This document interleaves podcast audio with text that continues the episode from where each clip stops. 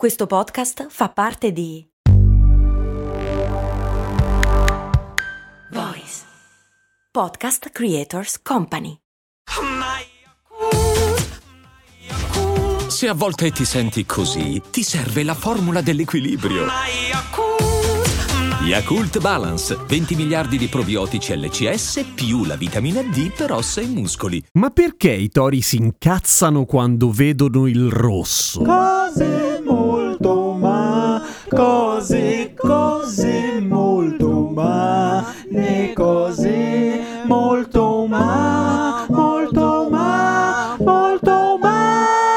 Perché di base se tu fossi un toro e ti buttassero in mezzo a un'arena dove c'è un coglione che si agita vestito come il cugino meno intelligente dei cavalieri dello zodiaco, ti incazzeresti anche se la roba che il torero ha in mano non fosse rosso e fosse di qualsiasi altro colore, che è bene o male quello che accade per i tori, nel senso che il fatto che i tori si arrabbino con il rosso è un mito duro a morire, ma non ha niente di vero, semplicemente perché i tori, ad esempio, come tutti i bovini, non vedono il rosso, cioè non hanno proprio i recettori per vedere il rosso, vedono il giallo, vedono il verde, possono vedere una roba simile al viola, ma il rosso proprio no. Il motivo per cui i tori si incazzano è che davvero non sono ben trattati prima di entrare nell'arena, anzi, e sono allevati proprio per essere particolarmente incazzusi, in modo che la gente si diverta tantissimo a vederli cercare di uccidere il cavaliere dello zodiaco delle patatine di cui sopra. E allora a questo punto perché fare la muleta, che è il vero nome del panno rosso che agita il torero di colore rosso? Per una serie di ragioni, principalmente due. La prima, quella non cruenta, che si vede molto bene in contrasto con la terra dell'arena, vale a dire il pubblico può godere dello spettacolo in modo più intenso. Due, che il sangue è rosso e siccome il toro viene cannoneggiato di spadini che gli vengono infilati fra le scapole, ovviamente sanguina tantissimo e siccome passa sotto la muleta, o meglio, il torero quando lo schiva gli strofina sopra la muleta, la muleta se fosse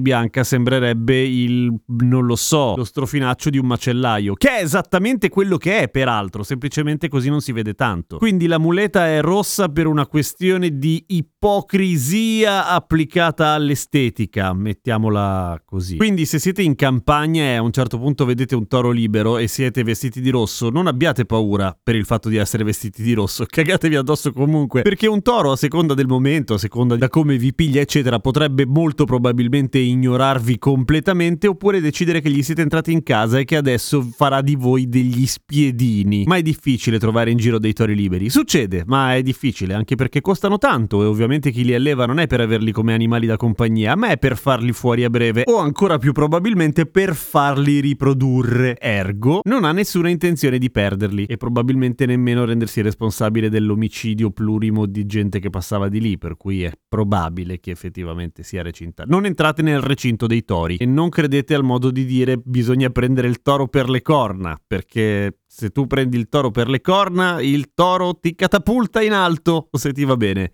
Se no, ti infila le suscitate corna dentro il corpo e ti trasforma rapidamente in un bizzarro copricapo per tori. A domani con cose molto umane.